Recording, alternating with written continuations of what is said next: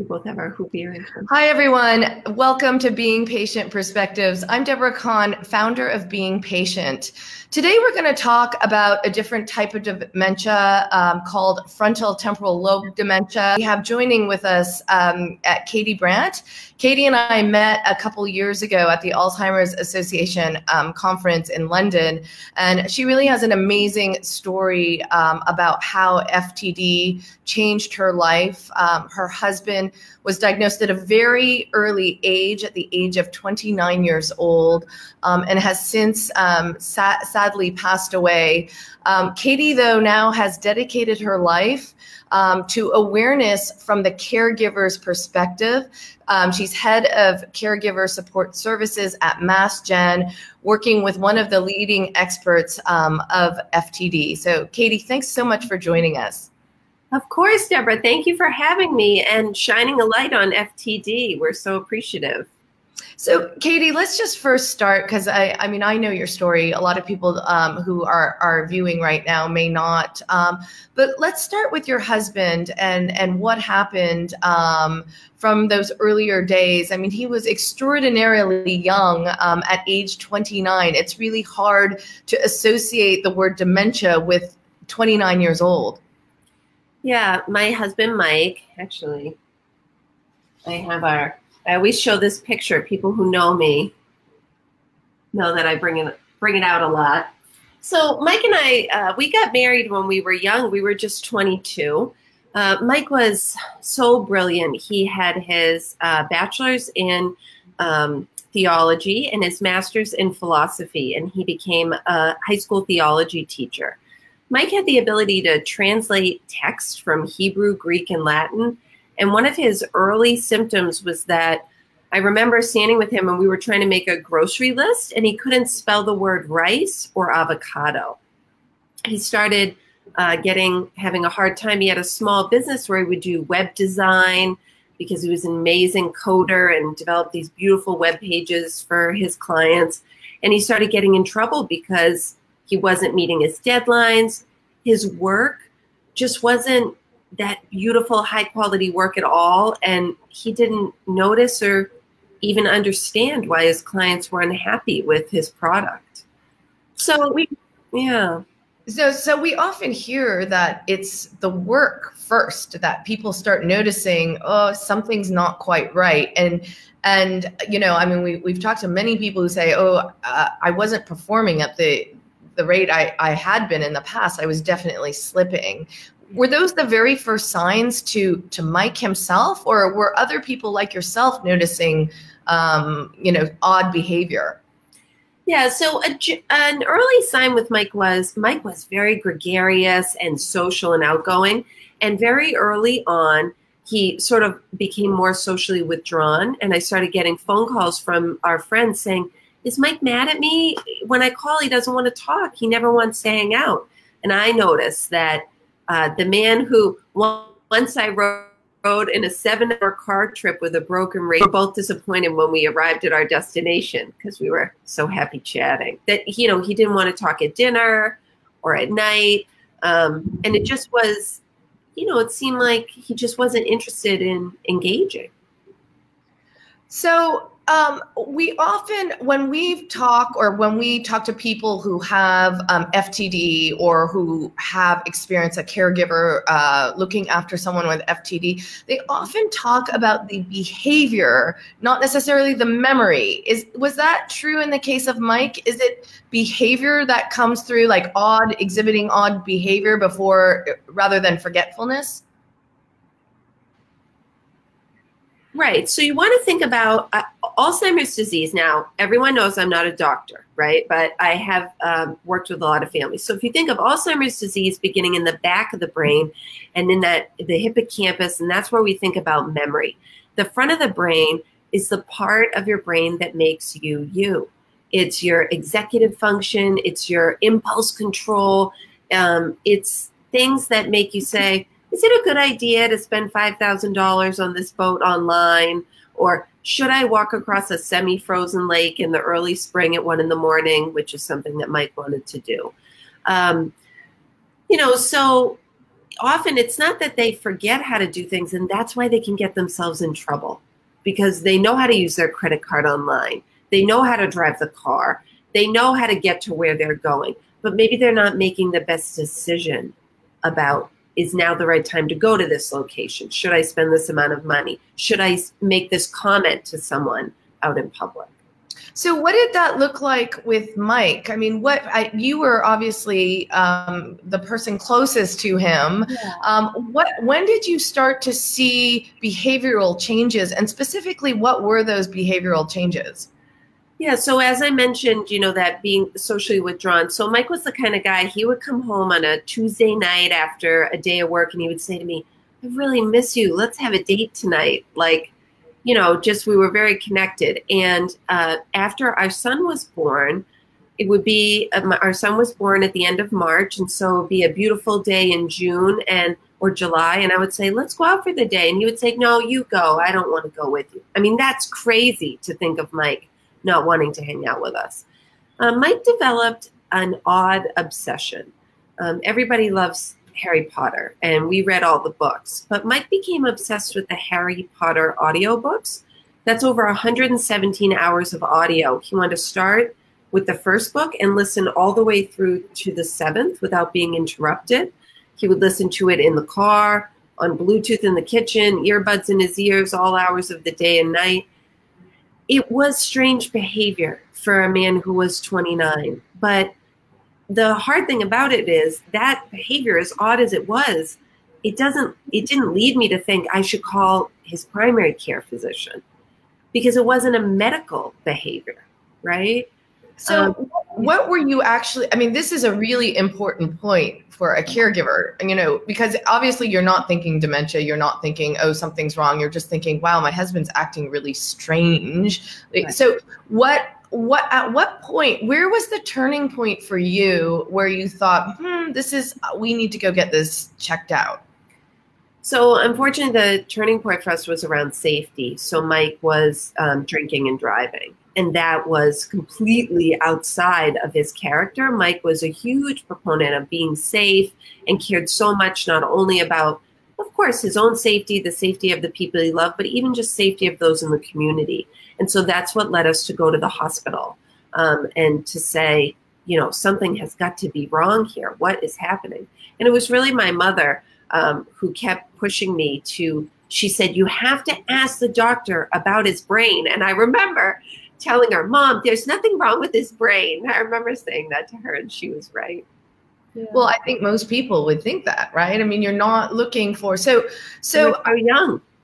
Yeah, and and the the behavioral changes are tricky because a lot of people could probably I imagine a lot of people would tell you, "Oh, it's depression," or hmm. "Oh, it's something else," right? You're not thinking so what happened? Tell us about that experience of getting diagnosed. Um, and at that time you were no expert in ftd like who, the person who you are today. Right. Um, uh, so tell us about that that journey getting diagnosed. I mean again we hear so much confusion for patients and their loved ones about going to the doctors and trying to find the answers. Um, what was that like for you yeah, so Mike was misdiagnosed by eight different medical and mental health professionals. He spent an overnight in the hospital, had many tests, and spent a week in a secure psychiatric facility. And all of those diagnoses came back as some form of depression.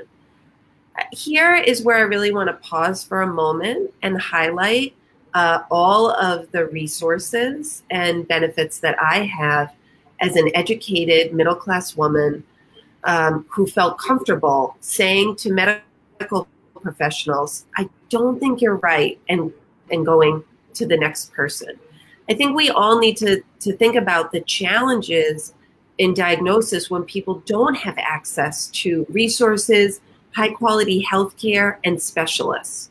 So at the time we were living in out, just outside of Concord, New Hampshire, um, and my family had been my father had been being seen by the director of cognitive neurology at Beth Israel Hospital in Boston. So we were able to bring Mike down after his eighth misdiagnosis, and the doctor there was able to diagnose him quite easily because at a high quality academic medical center, they have experience with the rare and unusual.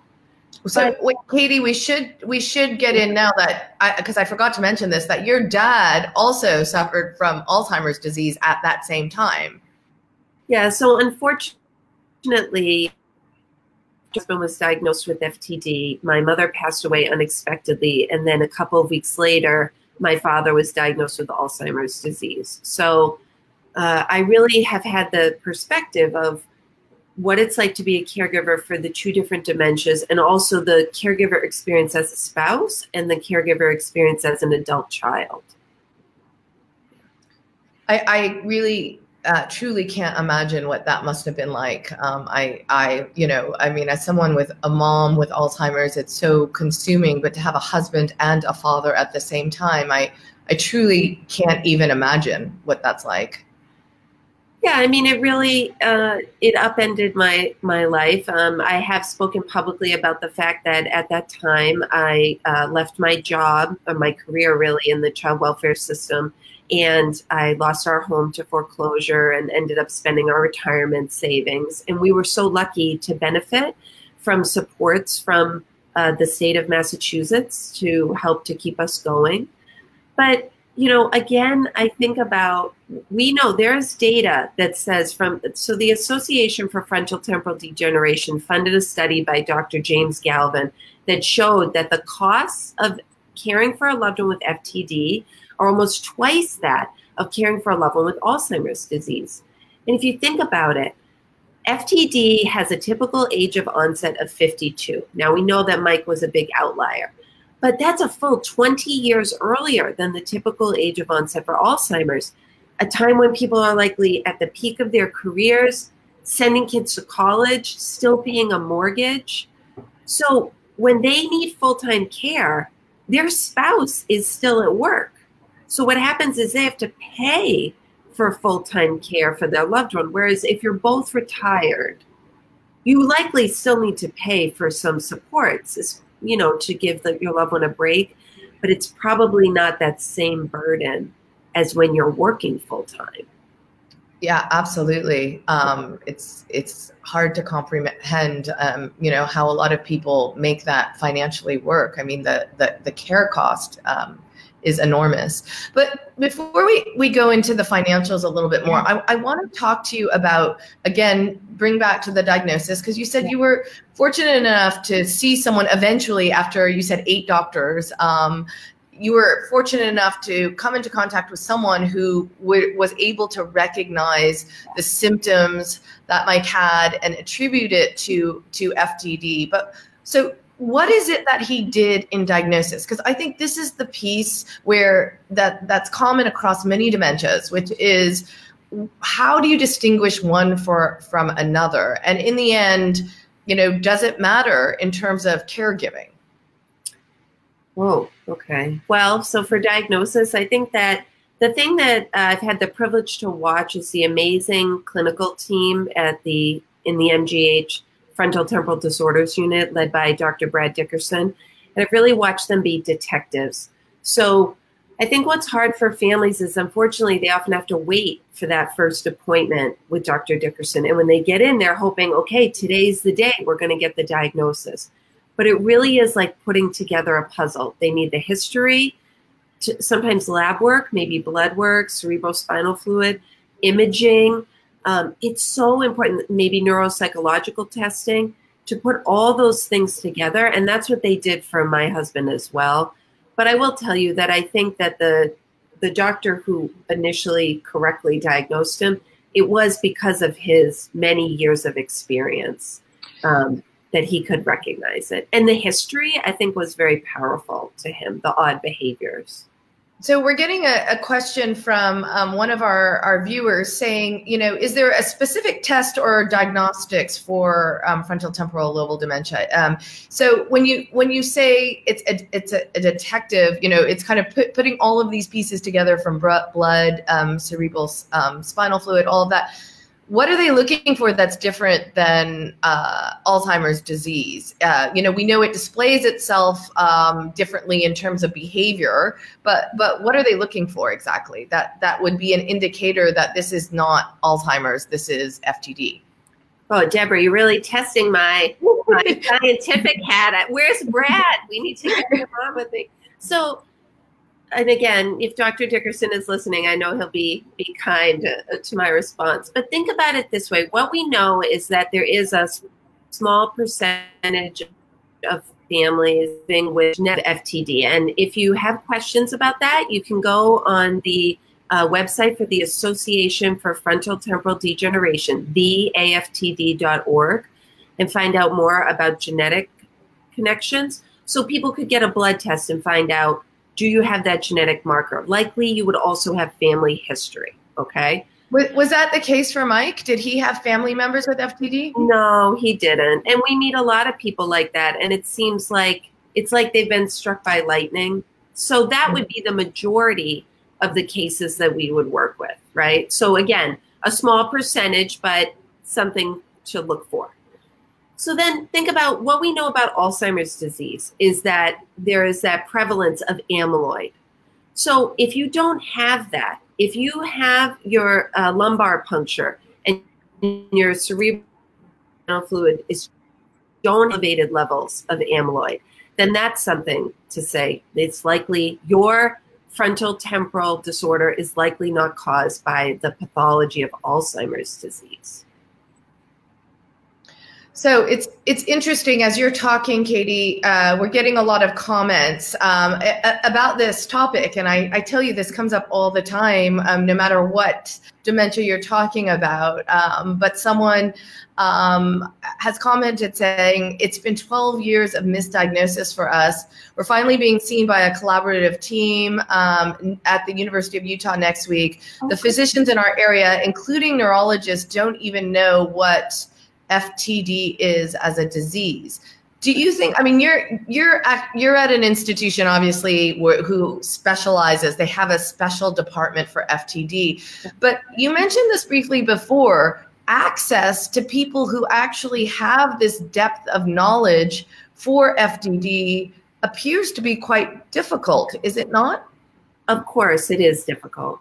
You know, one of the things that we know is that it can even be difficult for folks to receive an accurate Alzheimer's disease diagnosis. If you live in a rural area, um, if you don't have access to a specialist. So if we think of if it's difficult to find someone that has expertise in Alzheimer's disease, and then FTD is a rare dementia, it's a related dementia.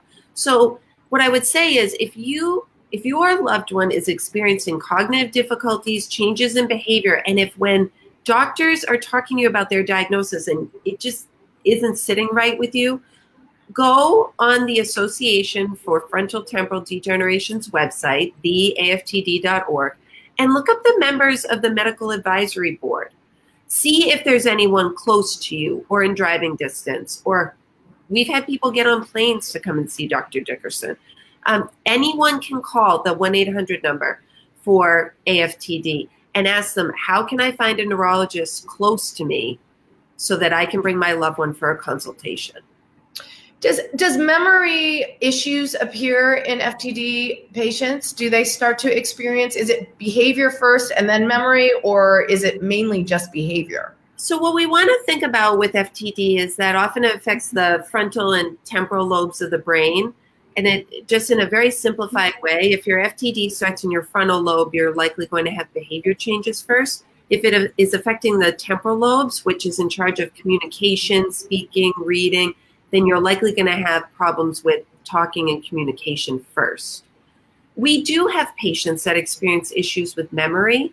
Um, but one thing that's interesting is I was lucky to go to the spring National Institute for Health Summit on the related dementias. And one of the uh, presentations was about how these related dementias sometimes have co-occurring things happening in the brain. So just because you have FTD doesn't mean that you might not also have Alzheimer's disease. Alzheimer's disease can happen in collaboration um, with other progressive neurological disorders and impact memory. I, have said this before, but I once spoke with a pathologist who told me that over 75% of the autopsies he does on dementia patients is often a combination of two dementias. It's not just one. Um, so I thought that was really interesting that we always think this is how complex the brain is and how much more we need to understand about what, how one thing relates to another. Um, you know, we still don't have a lot of that information. Right. And also, when you think about memory, Dr. Dickerson was just talking about this recently, but think of the idea of you need to have attention to something. So many of our FTD patients, one of their early symptoms is apathy. If you don't care about what your partner's saying, if you're not interested in it, you're not likely going to give it attention and then encode it so that you can retrieve it later.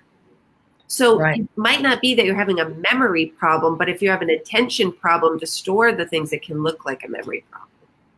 So, Katie, we have another question um, about do people with FTD usually progress um, rapidly or is it different for different people? So you know we know alzheimer's progression it can it can take a while. I mean you know 8 to 10 years before you i mean we talk to a lot of people with early onset alzheimer's. They're very functional. They're normal people. I hate to use that word but you know what i mean. Like yeah. i often say well it doesn't seem like you have alzheimer's. And um, you know on the surface. Um, so what is it like for FTD? Is it is it is it a faster in you know with your experience with Mike and now with your expertise from the caregiver's perspective and and being around so many people impacted? Is it is it a fa- faster pro- progression um, or or is it about the same? Is it does it last you know a number of years? So I believe that the statistic uh, that's out is that FTD would last seven to ten years. But again, that's so variable based on when your loved one is diagnosed, right? And then if we think about Mike, from diagnosis to the end of the course of his disease, it was just over three years. Um, one of the things that I think we do see is that uh, for our patients that are living with FTD and motor neuron disease, FTD and ALS together, they seem to have a faster course. And maybe our younger patients as well. Um, but we've also had patients that have lived well beyond a decade. Uh, I think the answer is yes. It varies by person, um, and it likely it matters when you're diagnosed along the course of your disease as well. So interesting, you mentioned ALS. Is, is there a, a known link between the two diseases? Yeah, so in 2012, a genetic marker um, found on gene C9orf72 uh, is known to have a connection between ALS and FTD, where if you talk to family members, they may say, "Oh, my, I had an uncle with FTD and I had a grandparent with ALS," and really, it's that a mutation on that same gene. What is the you you talked about the genetic component earlier? What is um do do we have a specific gene related to FTD that's been identified? And if so, what is it? So there, we work with an amazing uh, genetic specialist, Diane Lucente, and uh, I feel like I've learned a lot from her. And there would be endless amounts of information for me to c- continue to learn. But if you look on the Association for Frontal Temporal Degeneration's website under genetics, they will talk about some of the known uh, genetic mutations that have been identified, and that would be some of the big ones are progranulin, uh, MAPT, the C9orf, 72. But I think that there's still a lot that we're learning, right? Right. Um, and so right now, there's just been a small group identified. Okay, and um, another view is, uh, viewer is asking, how long before diagnosis did Mike's behavioral symptoms show up? Um, I think I would say confidently a whole year, a whole year. But I think of Mike as a person with a lot of cognitive resilience, right? He was master's level educated uh, read three newspapers a day. We, we talk a lot to our patients and caregivers about what can you do to strengthen your brain so that when the neurodegenerative disease is trying to attack it, it's attacking a hard marble instead of a soft sand. And I think that for our patients that had additional years of education and had very academic lives, it did provide some protection. I mean, of course, the FTD must have been brewing in his brain before we saw the symptoms. And you you said before he had no. I mean, no one else in his family had um, FTD or or Alzheimer's for that matter. Correct. Yeah. So I mean, know, you never know. Um, so we take family histories from folks, but sometimes they have loved ones who died younger, and um, you know sometimes we meet people who are adopted, and so family history is one piece, but it's not the thing that you would solely rely on. So, Katie, I love the work that you're doing at Mass Gen. Um, it's so incredibly badly needed on all fronts. Um, so, what would you say to our audience right now if they um, have just received a diagnosis of FTD for themselves or their loved ones? What's the way forward? I would say there's no way forward but together. And I would say that we don't have a cure for FTD today, but we have a cure right this minute for the isolation and loneliness that can come with an FTD diagnosis. And there are different ways you can connect. The online communities are very, uh, they're so vibrant. And you really, you can find patient connections, caregiver connections, and then reach out and find a support group. And just because you don't have an FTD specific support group in your area, try and attend a young onset Alzheimer's disease support group. Um, Deborah, you asked me a little bit ago, you know, is it different caring for a loved one with Alzheimer's versus FTD? I think that maybe some of the technical behavioral tactics that you'll use, but the services and the supports and the emotions and the grief that you'll feel, and even the successes when you feel like, oh my gosh, we made a trip to the dentist and nobody yelled. You know, those things will will be there regardless of a Lewy body, an FTD, or an Alzheimer's diagnosis. Absolutely. This is an interesting question that's just come on, which is can concussion bring on FTD? We know now there's a link between concussion and um, you know dementia. So does that apply to FTD?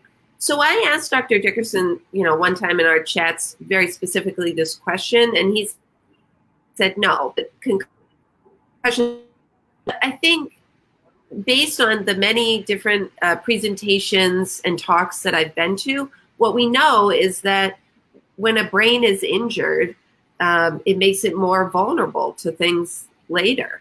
Um, not that it would necessarily cause a dementia, but just it's not a positive thing for your brain to receive multiple concussions or damage in that way. So the progression of Mike's um, FTD it, after diagnosis was was it a slippery slope or was it up and down? Like Alzheimer's to me, like when when I um, watch what my mom's going through, I didn't expect it to be so up and down. You know, there's some days where we're like, oh, she's doing great, and other days where we're like, oh, she's not doing so well. Is it the same for FTD? I think that um, for Mike in particular, he seemed to have a downward slope.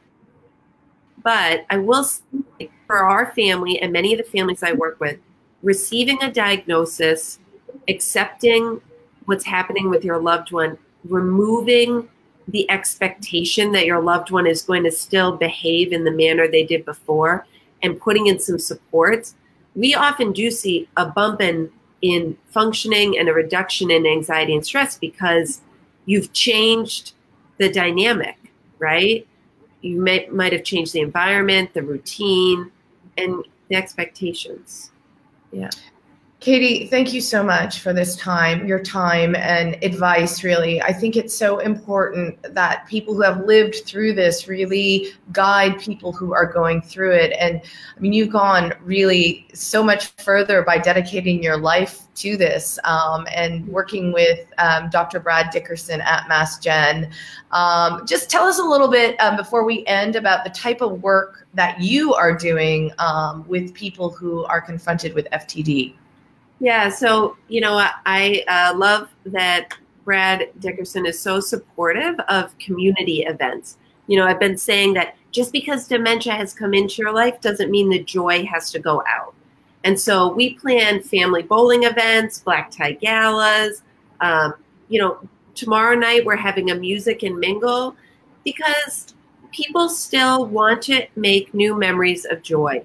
And so we want to offer opportunities for people to just come together as a community and feel that they belong somewhere.